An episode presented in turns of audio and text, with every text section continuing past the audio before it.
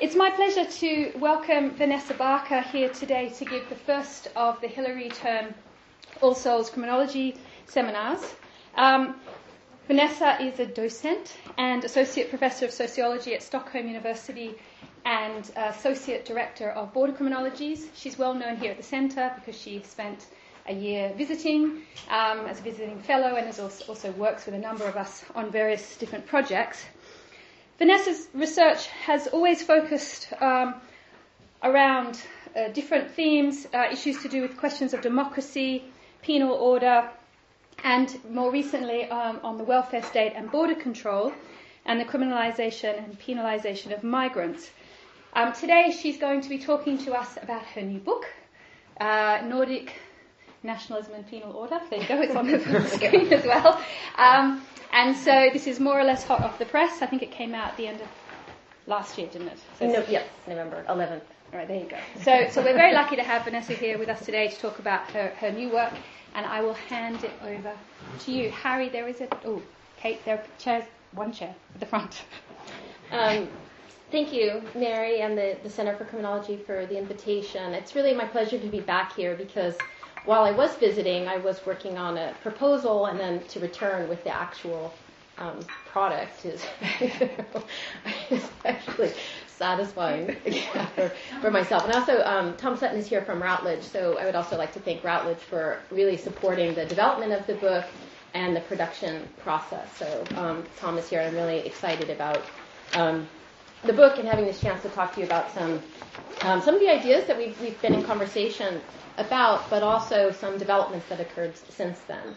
So I want to, um, in this talk, give give the the big picture of the book and the argument, um, and then open up for some discussions. And I think that I've been giving some talks already about the book, and I've already received some um, pushback, some. Uh, some, some, some more or less aggressive than others. So, uh, very curious to hear to hear what this what this crowd or different people in this crowd might ha- might have to say.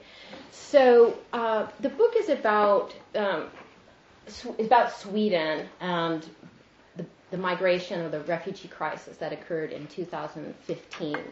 Um, but it, the migration, the refugee crisis that was going on in 2015, it's really an occasion to look deeper into the society, right, and the changing nature of welfare states in this period of globalization and global mobility. I um, framed the book um, about the, around this um, fall of it opens up in the fall of 2015, and this already seems we're in 2018. The fall of 2015 seems a long time ago. I feel like the world has really been transformed really quickly.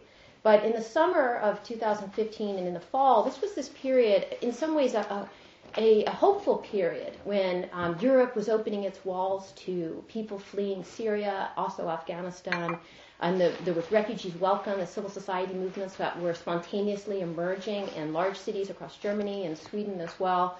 And there, there was this period where, yes, Europe was, was opening, opening its doors and opening its borders.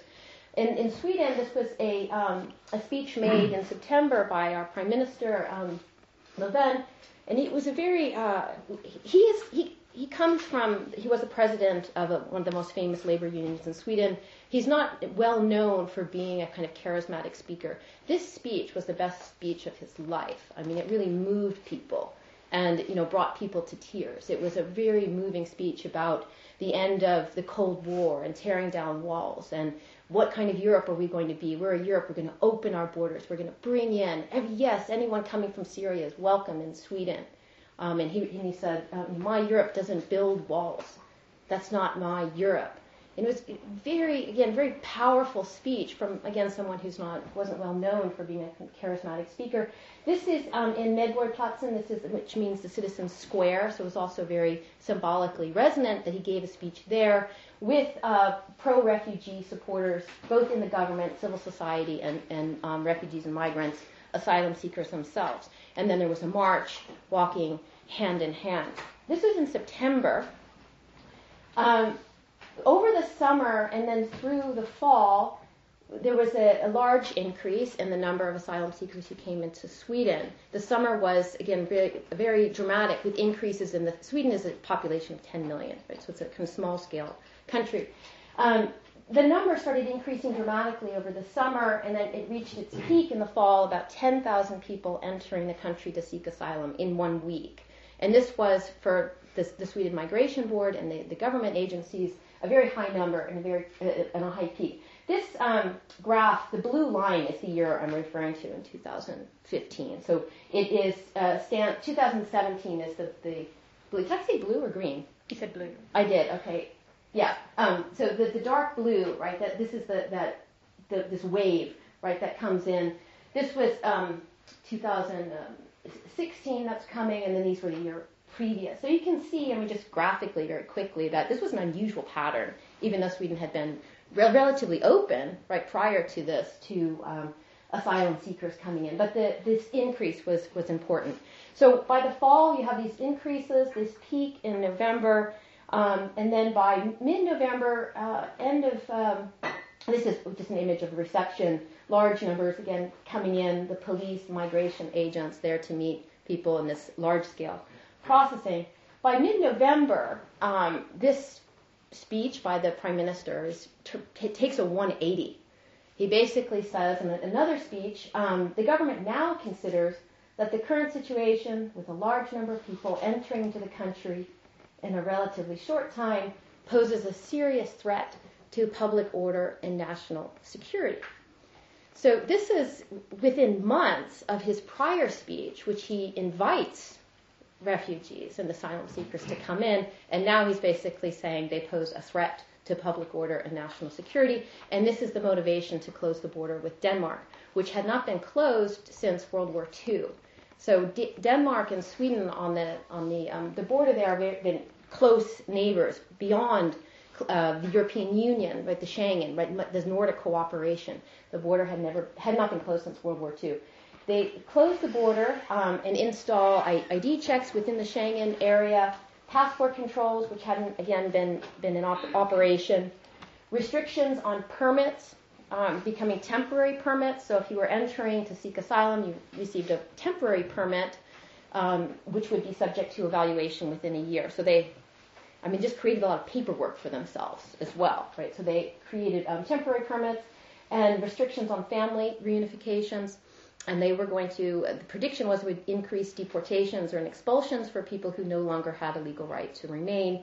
Um, and this is in fact what, what they did. The estimate was so oh, I didn't give, the, num- the peak figure or the number that had come in to seek asylum in this period was 163,000 people. And then when they closed the border, they basically said, okay, in order to get our numbers down, we're going to deport 80,000. Right, just kind of a convenient number um, of what was what had come in. This the number was not as high as that, but this was what was estimated in order to get get the numbers down. but basically, what the government instituted through uh, legal restrictions and practices at the border, blocking access and increasing removals, right, to um, get what they said get the system under control. The question is, um, this is just an image from the from Kastrup. If anyone has flown in through Copenhagen, this um, this is uh, a, it's in Denmark, but these are the trains that go across the bridge. Um, another uh, go across the bridge into Sweden. And this is a, a, fence. And I also think just graphically this is important to show as well. Come back to this fence. This is not a wall, right? So this wasn't a concrete Berlin Wall, but this was a fence that had not existed between these countries inside the Schengen, inside Nordic cooperation, um, in order to prevent people from seeking asylum, from claiming claiming their rights. So why did this happen? Um, this very dramatic shift um, from I mean, it's one thing to say we really don't want asylum seekers here and then install restrictions. I think it's a really different ballgame to say, come on in and then close the border um, and increase the, basically the, the violence against these people. But so why is this happening? The government's explanation in the immediate you know period of time in November and has since carried on was that this was a, a system overload. The system's going to collapse. Um, there were too many people. The, the migration board was un, unprepared. There was lack of coordination across agencies. So at, there was a lot of concern about the security and reception. With, with people coming in with, you had Red Cross there, volunteers, you had other, uh, excuse me, civil society organizations there, you had government officials there, you had the police, but this was not very well coordinated um, in terms of authority, in terms of jurisdiction, in terms of procedure. And these, these changes occurred very quickly where you actually had volunteers who the day, one day were legally transporting asylum seekers into a reception center. The next day they were being charged with a crime for trafficking or for smuggling people into the border. So it was a very, it was a very chaotic situation, which contributed to the sense of disorder. And in Sweden, it's a, it's a highly ordered society, and so this system collapse was very real um, impact to the people working in reception, the people, asylum seekers themselves, right, in, in terms of how order, how orderly the system was assigning housing, assigning uh, workers to their case. Um, it went beyond the reception, this idea about system collapse, right? Inside the government, government elites were very concerned with the impact on society, all society institutions. So if you have this large increase in the population, there were concerns about the uh, police services, the emergency rooms, the schools, the hospitals, the dagis, the preschool, um, health care. And these are in these documents about from, from the political elites in this discussion. Um, all of these are social core and social institutions were, were under threat by this this increase of the population um, in, in such a short period of time. The the system overload system collapse when I when I first heard it in the in the in the um, in these public statements, I didn't take it too seriously. But I have to say, in, in doing the research and going back through the records, um, this was a real impact on how people saw, perceived their jobs and what they thought the society was was capable of doing. It's not a sociological explanation, right? And this is the task for, for us as social analysts, right? The government it's a, was a real technical explanation about system collapse. But the question is, the sociological question is, right, what are the social conditions that allowed for this, that brought this about? You know, what, what are, why was the government so underprepared? Why wasn't there a coordination strategy? This is not, it was, it was not a mystery that there is you know, conflict around the world and people are fleeing, and it's not a mystery that hundreds of people are dying in the Mediterranean crossing borders trying to get into Europe. Sweden had also experienced a previous refugee crisis um, during the former Yugoslav war, where they also feared a system collapse and had temporarily clo- closed, uh, thank you, closed the border. So the question is really, you know, what are the social conditions with, which allow for them to be so, maybe some would say naive, but also just underprepared? That the scale of this is large, right? We're, we're really dealing with large movements of people and governments at this day and age. Why aren't they prepared for this? Why aren't we thinking like the Great Depression? The Works Progress uh, Administration, which put thousands, uh, tens of thousands of unemployed people to work on government projects. Like, why weren't these things sort of in order? What, what's really going on? There are other um, arguments coming from different um, different literatures, different uh, pieces of this, who would who basically say Sweden, it's it's unlike, it's just like every other country. This is an argument about the global north closing itself off to the global south. We just you know, rich white people, we just don't really want to have poor black people and people coming from the global, global south in Sweden. Um, that this is part of a, a, larger trend. I'm going to take issue with some of that, those, those critiques. Um, there are other very common arguments about why we have restrictive border control, why we see a, a crackdown against migration across Europe, North America, Australia. Uh, this has to do with neoliberalism, that this is all about kind of global uh, economic imperatives which, uh, which are driving states to um, increase restrictions on migration. I'm also going to take some issue with uh, th- these types of arguments as well in the Nordic context, because in the Nordic context, welfare states are strong. Um, and it's the, the exact opposite, I would argue, about what's going on. That it's not about neoliberalism, but rather it's about the preservation of the welfare state itself? The welfare state sustainability, the solvency of the welfare state. So in the Nordic countries, right, these economies are strong. Um, the benefits, resources, the distribution, these are very highly functioning societies in terms of their affluence, in terms of the welfare state. So we also can get into some argument about this, but there have, has been increased inequality in the welfare state. But the overall purpose of the government, the overall purpose of the rationale of the government has maintained for well over 100 years, well over 100 years practically, this governing strategy about taking care of the population, protection and prevention against um, ills. So I'm going to discuss that a little bit more. Um, so my argument, right, is setting up that rather than thinking about these external or global forces, that there's a need to understand what's going on inside the welfare state itself. We haven't really understood this very well.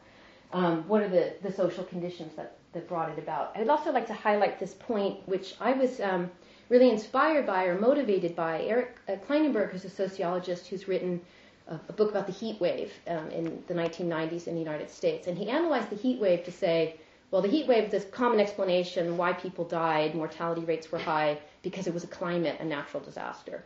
But he says people died in the dead bodies. These are reflective of social fault lines in the society.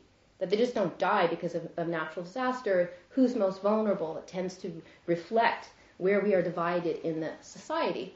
And I, re- rereading that book for methods methods course, it made me think about the, the border closing as well. And Yes, I think that's true in Sweden. I mean, the, the fault lines are there. Like, who, who, what are the fault lines in Sweden, and how does the border closing and the harm that's imposed, how does this reflect the social fault lines in the in the society? Um, a couple of other methodological notes on this uh, on this theme. So I want to understand the border closing in this broad context, and Sweden becomes an obvious case to do it because they actually close the border. Right? It's part of a continuum of restrictive migration policies, but it's very dramatic. So it's intrinsically interesting. Why would a country that was once so open, so egalitarian, has this um, history of being open to migration? Why would it do this? We know, or if you study comparative welfare states, Sweden is also a very generous welfare state. So it, there's something um, interesting and different about Sweden than some of the other countries we, we know about. And most of you, if you're coming from criminology or punishment, we, it's well known that in the Nordic countries, they tend to have more mild inhumane um, penal sanctioning. Well, when we start to look at this intersection of migration and border controls with the penal system, that entire image starts to come undone. So Sweden becomes a very a critical case right, to analyze these processes. Um, because it should conform right to expectations, should, should have been kept open, but it doesn't. They put up this fence um, and I argue because it doesn't conform to what we might expect, we actually need to generate some new theories, right? The ones that we have don't really fit very well. And that people, I think, contort themselves to make what we have already fit fit a case. And it's often with with with cases with the dynamics that are there, we need to take them in, in, inductively or abductively. Right? What's going on inside them that we can understand, rather than apply right some pre-existing theory. So this is how methodologically I approach the, the, the, um, the study. The other note of methods, which I think is important, is the t- bringing in the temporal, temporality or time horizons. So when we think about social conditions that bring something about or the co- social causes that bring an event about, in kind of popular understandings or journalistic accounts, we tend to focus on the immediate present, what happened right in this right now, right, in proximate. And those are short-term causes. And this chart comes from Paul Pierson, who, who was bringing in kind of a, a much, I, I think, sophisticated view about time. You can look at short-term causes that lead to short-term outcomes, or you can have short-term causes that have long-term outcomes. But he's really pushing us as sociologists or social theorists to look at long-term causes, the societal structures, right, social organization that can have either short-term outcomes and long-term outcomes. So just to put this concretely, the the system collapse argument that I gave you, that is a kind of short-term cause and a short-term outcome. System overload, right? Something happens as a crisis and then boom, the, the borders close. Again, I don't find that to be sufficient because we need to dig deeper into why weren't they prepared. And so I'm focusing on the long term. So what that meant for my analysis was that in order to understand the social dynamics that are going on, it wasn't enough to look at the immediate politics, although I did, or the immediate structure. No, it wasn't enough to look at 10 years ago, but actually to look at this foundation of the welfare state, to kind of get the longue durée, if you study history, right, these long-term social processes that occur over time that tend to repeat themselves and create certain patterns of action. Right? And this is very much, um, I think, uh, operating in the Swedish, the Swedish case. Um, oh, I, thought, I thought that was my last Methodist point, but um, Aaron Klinenberg was very much an inspiration. But the um, another methodological point, which I think is, uh, I find interesting and fascinating, is this complex causality coming from, from Mills. So again, in the Swedish case, we have tended to look, or maybe we, I don't want to speak about researchers studying Britain, but we've tended to look at institutions in isolation. So we want to study the prison, we want to study punishment, we want to study the police, we want to study this or this institution, and we tend to study it in all the dynamics that are going on inside. Fascinating and complex.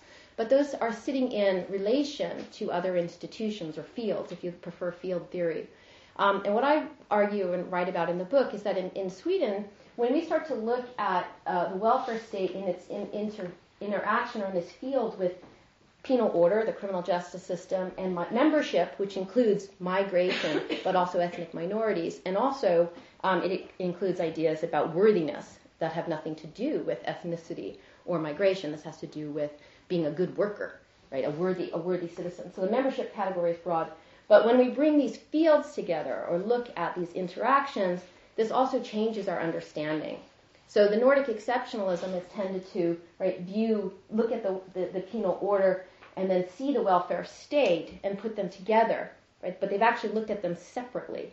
But when we start to see how they intersect or the, these combinations that if you can see the kind of darkened intersecting areas, these change the view of the whole.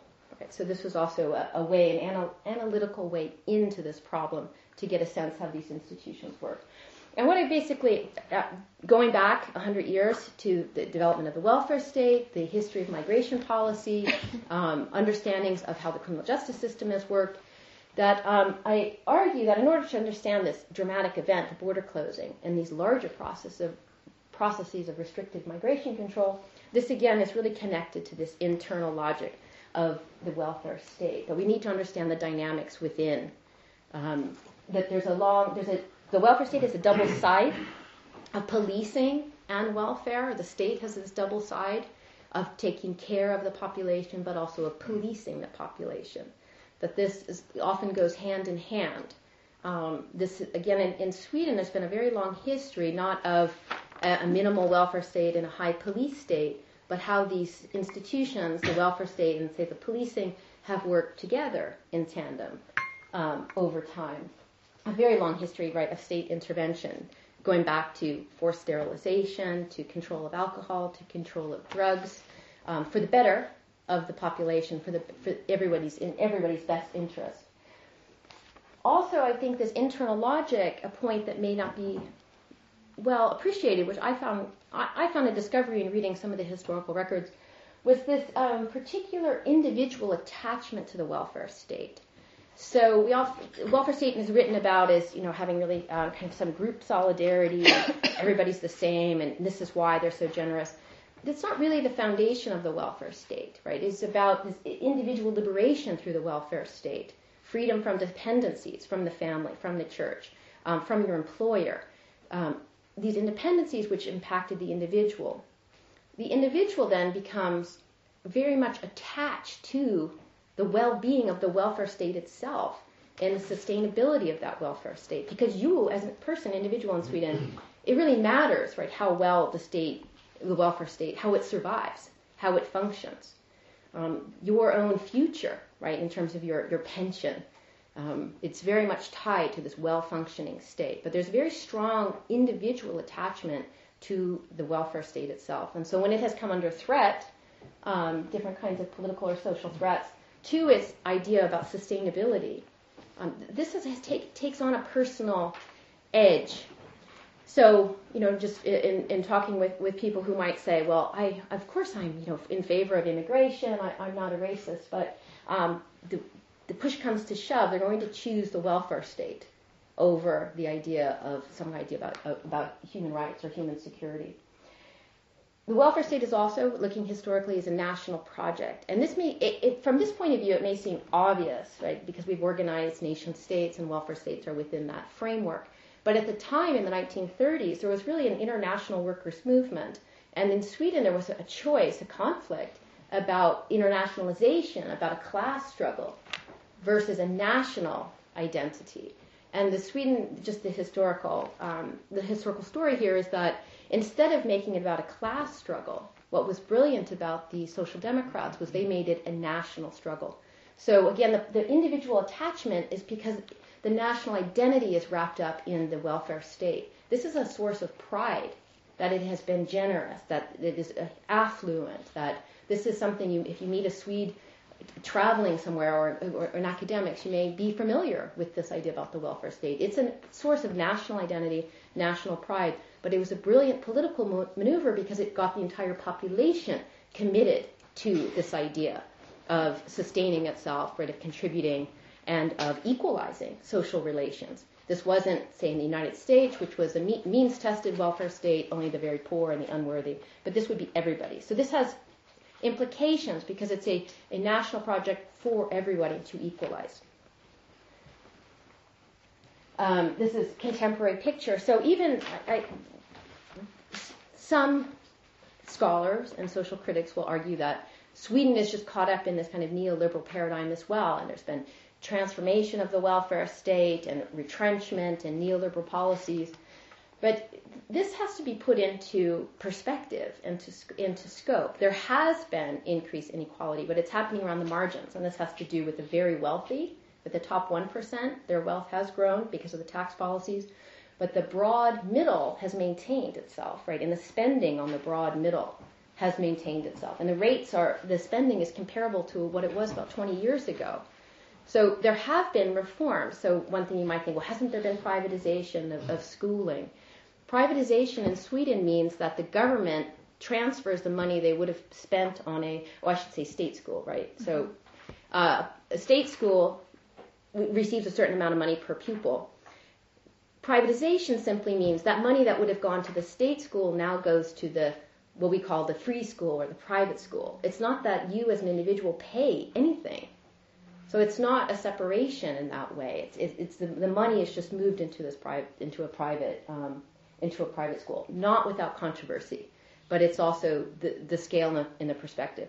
The welfare state is also very strong. If anybody loses their job tomorrow, there are protections and mechanisms in place. And this radically is, is very rad- radically different than a place like the United States, which many people, millions of people, do not actually have health care. Um, there are not protections, right, if they lose their job. So it is a, there's been a restructuring, but it has not been a whole scale re- re- retract, retraction or retrenchment of the welfare state. And it is precisely this affluence and well-being that is so vital to the population. Like they want to maintain this wealth um, and this um, uh, this affluence. but I know I said in another talk, but this is actually my neighborhood. Right. Over there on that on that, I'm surprised to see it in the paper because Swedes they don't think of themselves as li- living in this kind of glittery wealth, but you know, the, the, the, this is a very affluent society, and the idea that you couldn't take in people who are fleeing persecution, um, you know, rationally, I think it's very difficult to, to, to manage. So this idea, right, of the welfare state is really central to individual attachment, um, welfare state welfare state sustainability. That this is what drives a lot of these policies. We want to look out for it. This engine right? This has brought prosperity, it's brought development, it's brought prestige and status. We want to maintain this. So we're going to protect this bubble that we're in and really protect who has access to the bubble and who, who doesn't. Um, because we're, again, this is a very high quality of life and it really matters, right, who, who enters and who has access. And that I make these arguments in the book that this is a, a logic which is, I think, maybe underappreciated, where e- equality can, or well-being or affluence here can drive exclusion. That it's not that Swedes believe that people are unequal or that there's just this rampant inequality in society, and so we use the tools of criminal justice system to deal with inequality, although there's certainly a piece of that. What's partly driving this is that wanting to sustain this equality of well-being for everybody. In order to do that, they're going to make sure to not let everybody in because it's going to be a drain on, on resources and identity. Who has access to that bubble? So, looking inside um, the welfare state, trying to get this internal logic um, and understanding, right, what it means to the people involved, Um, I think it's also connected to, or partly, um, what, what came out of this was, the, again, like the connection between the welfare state and how punishment or criminal justice or penal power operates in this context. And in order to explain the border closing and larger restrictions, um, I developed this concept of penal nationalism. Now, the term itself, Lynne Haney uh, wrote about in the context of Eastern Europe and Hungary and Central Europe, trying to restore a sense of national sovereignty in the face of e- European Union integration. So she wrote about a, a similar process. Um, I developed this uh, term uh, in the, Swedish context, but I think it has broader implications um, to argue about how and why these tools of criminal justice are being used to, to do this work, right? To protect that bubble, right? to do the sorting of membership and belonging, right? Who's going to have access? Who's going to make it inside? Um, the penal power here, right, is used not as a replacement for the welfare state, as we know from from Loic Wacquant's work and others who write about neoliberalism, but rather penal power is used to advance the interests of the welfare state. So they often they're going together. And again, just a historical point, I stumbled upon this as well in the 1960s when you had labor migration in Sweden, booming economy, mass development, modernization. In migration, you also had an expanding prison population. Right? And if we really thought that you know these worked in, um, in, in, in inverse relation, then what we would have seen kind of decrease in the prison population at that time. But so in Sweden, there's a long history of these uh, these these um, institutions working hand in hand. And as I said, right, this is really about uh, welfare state solvency for insiders um, to preserve social security. And then in this context, I think social security is has a higher value than human security it's not a, it's not a, it's not an all or nothing. But when push comes to shove, again, they're going to Swedes and Swedish government are going to opt for social security. And this word trygghet comes from it's a Swedish word. It has a very broad meaning in Sweden, both economic security, so this idea what we think about the welfare state, um, providing protection, um, and social well-being. But it has this again ideas about trust and attachment that you feel secure in your social relations. Then you can be free if you feel secure, this is the way for individual liberty. So again, it's kind of the heart of what the welfare state is doing. It's providing the security for individual freedom. Um, and again, the ultimate value and driver here. So Swede, the government was basically willing to draw this fence to protect, right, who's inside. Um, and willing, and they were willing to impose, I would say, this outward harm or impose insecurity on others in the process because they're holding on to that to that value. Um, penal nationalism, right, is also this um, important here. Using penal power to uphold the welfare state, it's not only about the welfare state sustainability, but it's the insiders, the membership, who has access, and the particular kind of people, which people. So you have a long history again of uh, non-citizens, non-members, some ethnic minorities. Those with the least political power are the most vulnerable. And I, I, I want to highlight here in Sweden again, this is not a story only of or just of racial animus, because it also has had a long history of being open to migration. It's a duality, ambivalence, and there's different historical periods where they've been open and closed. When the welfare state has been threatened, this is when we see these, these types of uh, closures. Um, right, so penal nationalism, right? So the, the, the state power is operating to uphold the bubble, to protect the bubble for insiders. Um, this use of criminal justice powers uh, for being uh, response to unwanted mobility for nationalistic purposes. And here I was referencing Lynne Haney's work because this nationalistic purposes I think is, can be quite broad, and this is where it can apply to different cases or different countries. So nationalistic purposes, what do we mean by that? In, in Lynne Haney's work, it was about sovereignty about Eastern European states retaining their sovereignty in the face of EU identity. And, and Mary Bosworth has written uh, quite extensively about this, and Emma Kaufman in the British uh, detention centers about uh, being part of who's a citizen and who is not. What is British identity? So this context about identity and nationalistic purposes exists there. In the Swedish and the Nordic context, I say that the welfare state is what the national purpose is. So penal nationalism is not just reduced to welfare state or welfare state nationalism or welfare chauvinism, if you if you're familiar with that term, but it's about up, up, upholding that. Of course, it's related to identity. I think that border criminologies and punishment studies have a lot to offer the understanding of migration or restrictive migration controls because it's particularly penal form of power.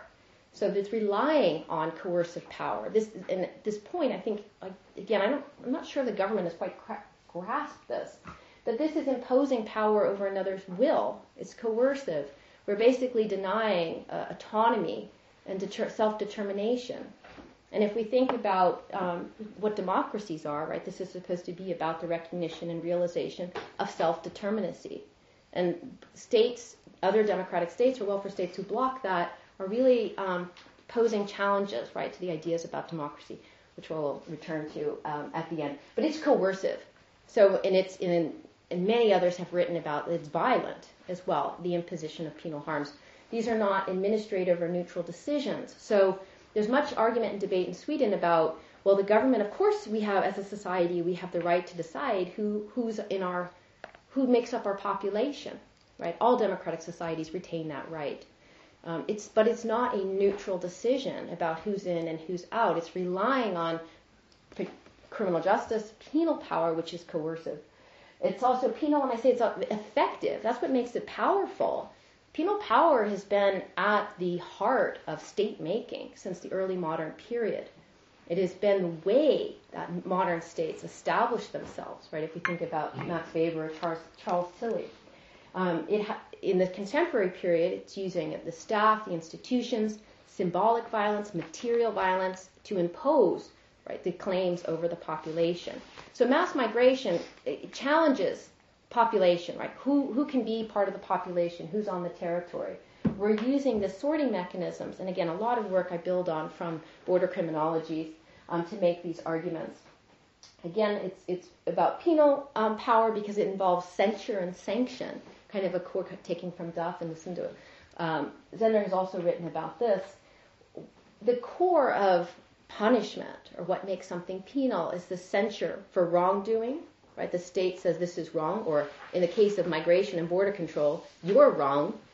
Your actions are wrong, but you yourself are the wrong kind of person entering.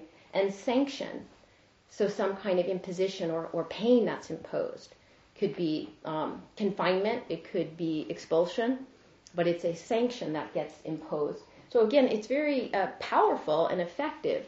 And we've, in a place like Sweden, which thoroughly believes in the, the rule of law, um, it seemed to be legitimate. Because, oh, well, if they're caught up in the criminal justice system, well, the state is a legitimate actor here, then kind of reinforces, uh, it reinforces its legitimacy. Um, penal power, as I said, right, has been central to state making. Um, it has this uh, structuring capacity to produce political authority. So this is again in these moments of transition, states are coming undone at the nation state. It is it is under threat with, with migration flows, with economic flows, and one of its principal mechanisms here is this use. So again, this is partly what makes it uh, successful. I just highlight here as well the censure and censure censure and sanction aspect, this connects to the communicative capacity of the criminal justice system. It is sending messages. It's communicating worth, right? And if you're not worthy, again, you can be subject to this type of violence. The state, right? I wouldn't say it has a monopoly, but it is a very powerful actor in representing reality. How do we understand, right? What is legitimate? It often comes from the state. So using the tools of criminal justice system at the border is sending these communication mechanisms about who's right and who's wrong. Right? And this, again, these are very, the, the symbolic power comes from Bourdieu. This can't be underestimated. It has a constitutive force in how we understand the world and how we act on the world. Um, and uh, Catherine, uh, I can never pronounce her name correctly, but Dever, yes, uh, making people illegal. This was fantastic book, right, which I think was an eye opener for me, where she really tracks the history of immigration law to say it's the law that makes people illegal. Right? It's not that people are illegal. It's just these, all this processes is making this um, illegality. The communicative capacity of the criminal justice system is representing reality in a way that benefits the interests of the state, and in Sweden, the way that it benefits the interests of, will preserve the welfare state.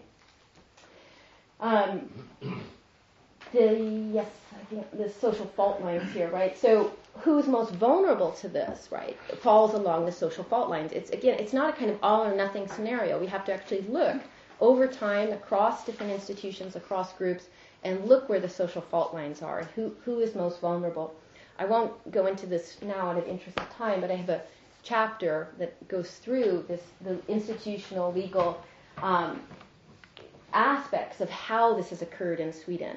So Sweden, in the end, I basically say it has a there's just there's been a a problem with pluralism or an ambivalence around difference and belonging at the heart of the welfare state. Its foundation is cracked. Right? On the one hand, it really believes everybody's equal. On the other hand, it's really hung on to this idea that some people are just more equal than others. Right? Some are just more worthy than others. Um, it's not that they're unequal, but we are more equal.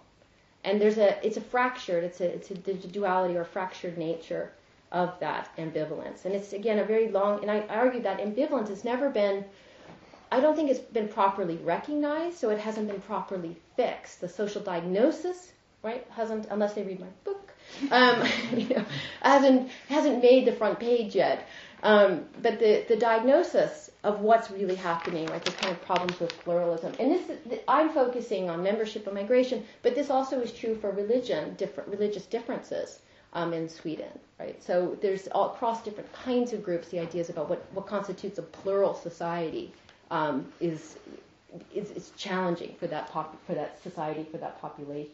Excuse me, for that population. Um, degrees, I have here five degrees of foreignness. I'll just highlight that here. In Sweden, again, it's there's a belief that everybody's equal, but the, if you come from the outside, a newly arrived or a migrant, or you have a foreign background, it's very difficult to ever shake off that foreign background. And it's not a source in Sweden, the, hyphenated identity. This is not something of, of pride, it's something of, of conflict and of argument. Um, and it, it's very difficult, even for long term residents, even who've become citizens, who are citizens, to ever shake off that sense that somehow they're still foreign, um, not quite belonging to the society. So there's a, a deep um, ambivalence there, which makes particular people more vulnerable to this uh, penal power, right, in the using using of the criminal justice tools. So this is a, slide from policing the re- called policing the refugee crisis. So if we think about what we had asylum seekers coming in, um, we had the police there at the border, meeting them, bringing them into reception centers. And I put this here both just to illustrate that, in fact, there were these criminal justice tools being used, but then also to highlight the communicative capacity of the criminal justice system. So this is the police rather than the Red Cross. This is the police rather than the migration agents. Why aren't the migration agents there escorting people? Right? This is the police, and they're highly visible so you might say, well, they're providing security and they're going to bring them into the reception center. Sweden is a country which had a very low visibility with policing, and again, a source of pride. With the last few years with migration, this has changed. They've become much more visible. Um, at the border, the territorial border, bringing in refugees or asylum seekers, but also in the city center in the last few years. So checking for ID, checking to see if you have a legal right to remain. And this was a, a program which was very controversial, which was basically some critics um, argued that how they would check, randomly check IDs to see if anyone had a legal right to remain in the country. They were looking for people with outstanding deportation orders. Well, this uh, w- was it a coincidence that everyone was foreign looking, um, or was it you know part of the policing strategy? And this this is, if you've been to Stockholm, this is in T-Centralen, the central station at the heart of Sweden, and above is a big public square. So this is this isn't happening at the territorial border, but that border control and policing and membership is occurring right in the in the city, the city center. The increased use of um, confinement. So, um, is this a prison or is this a detention center? Um, it's uh, it is a detention center, but it um, doesn't look that much different than a than a than a, um, a prison. This is a detention center for um, immig- my people who have immigration violations and people who are being expelled from the country. Sweden for a long time had very low numbers of people in detention center, but this is this has increased, and they've been at maximum capacity, and so they've now put people who have expulsion orders in the prisons, in a couple of spots in the prisons, and then some of those, not all of them, some of them have ended up in 23 hours uh, confinement, um, solitary confinement. Not the image of, you know, the nice, mild Nordic exceptionalism that we've come to take for granted. Just this piece, excuse me, on the um, confinement. So this is, uh, you know, there's barbed wire. This one you can't see barbed wire, but many of them have barbed wire around them. The security, this high walls and concrete walls. And those who study the prison, those who study detention center, uh, can see some parallels. And again, Mary's written extensively about the ways detention centers are similar and the ways that they are different.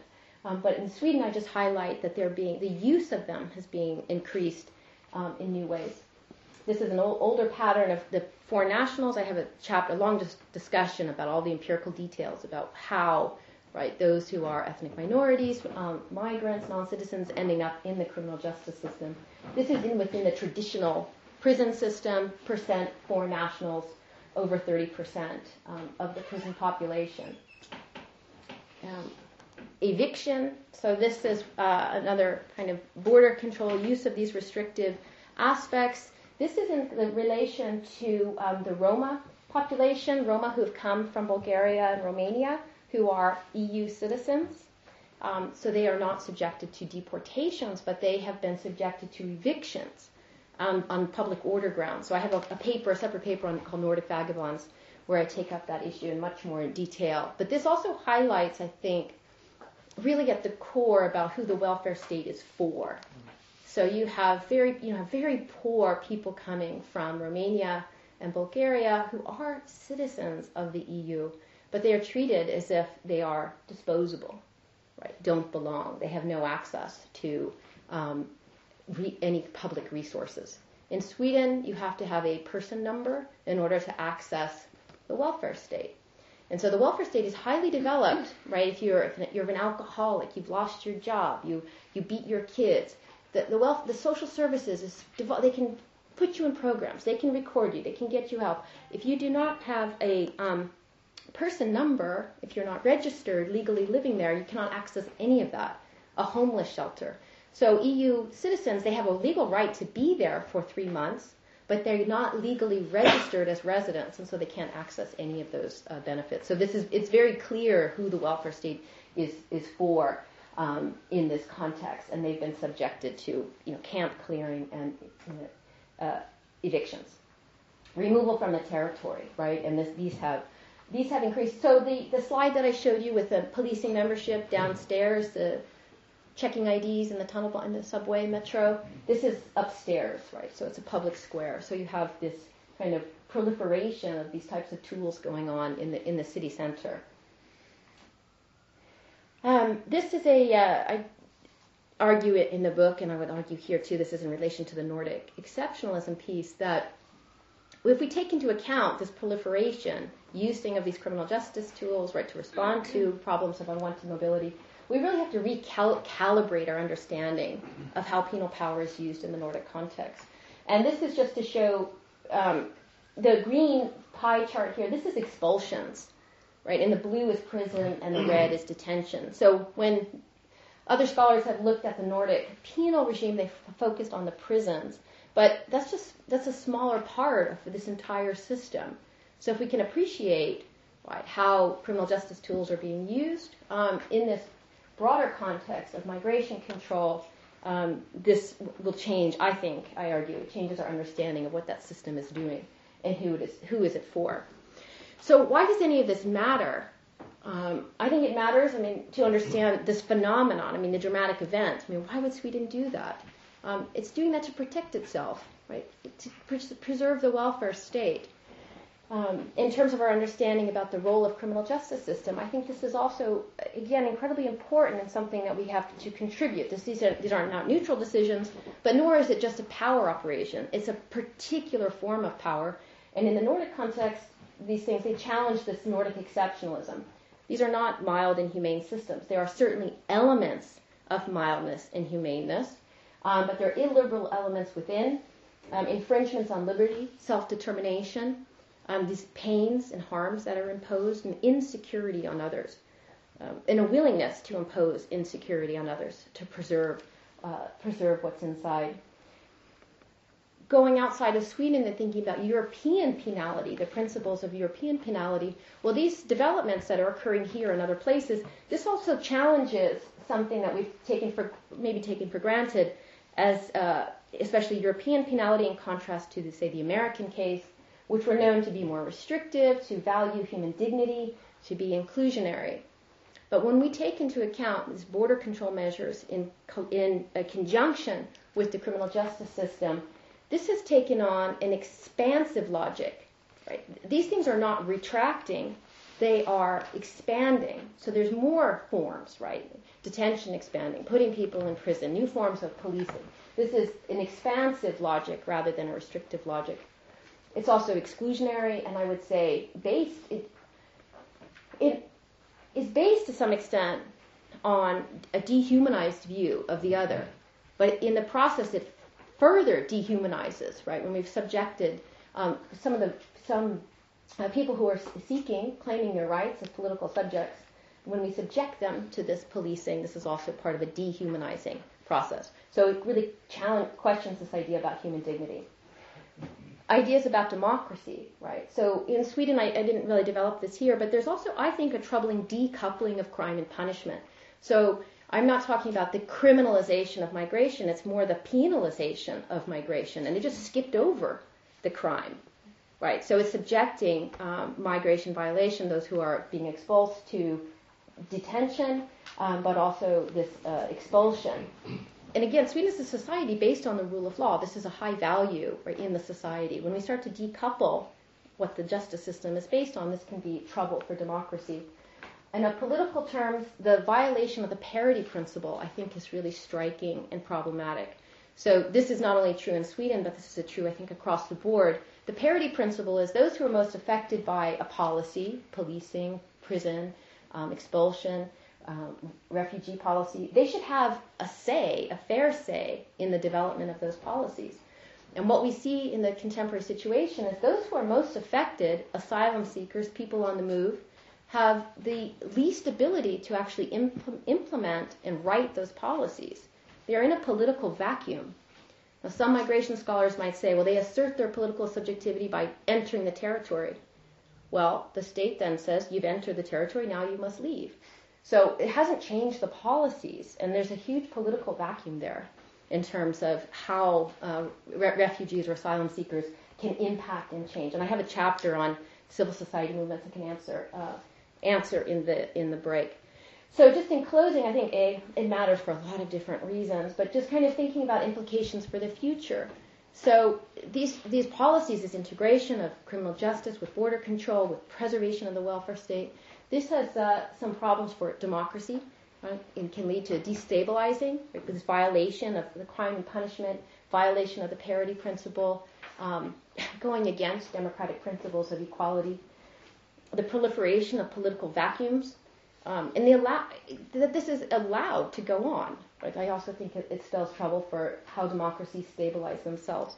And then there are some outstanding comparative questions. Um, how does Sweden, you know, how does it compare to other countries? Is this better or different? Is it um, what are the transnational or global forces going on within Sweden? So Sweden is not alone in this. Um, that's not the argument, but my idea or my argument or my case was to try to understand what makes Sweden tick, what's meaningful to the people involved. So it doesn't mean that they are not impacted by global forces, but that the meaning itself tends to be intrinsic of how they understand their society, what their value, what their values are. So it's kind of a, a questions for kind of leading off into my next project to kind of take up some of these outstanding issues that I um, did not answer did a not answer in the book, but many other ones were. So uh, thank you very much. Thank you.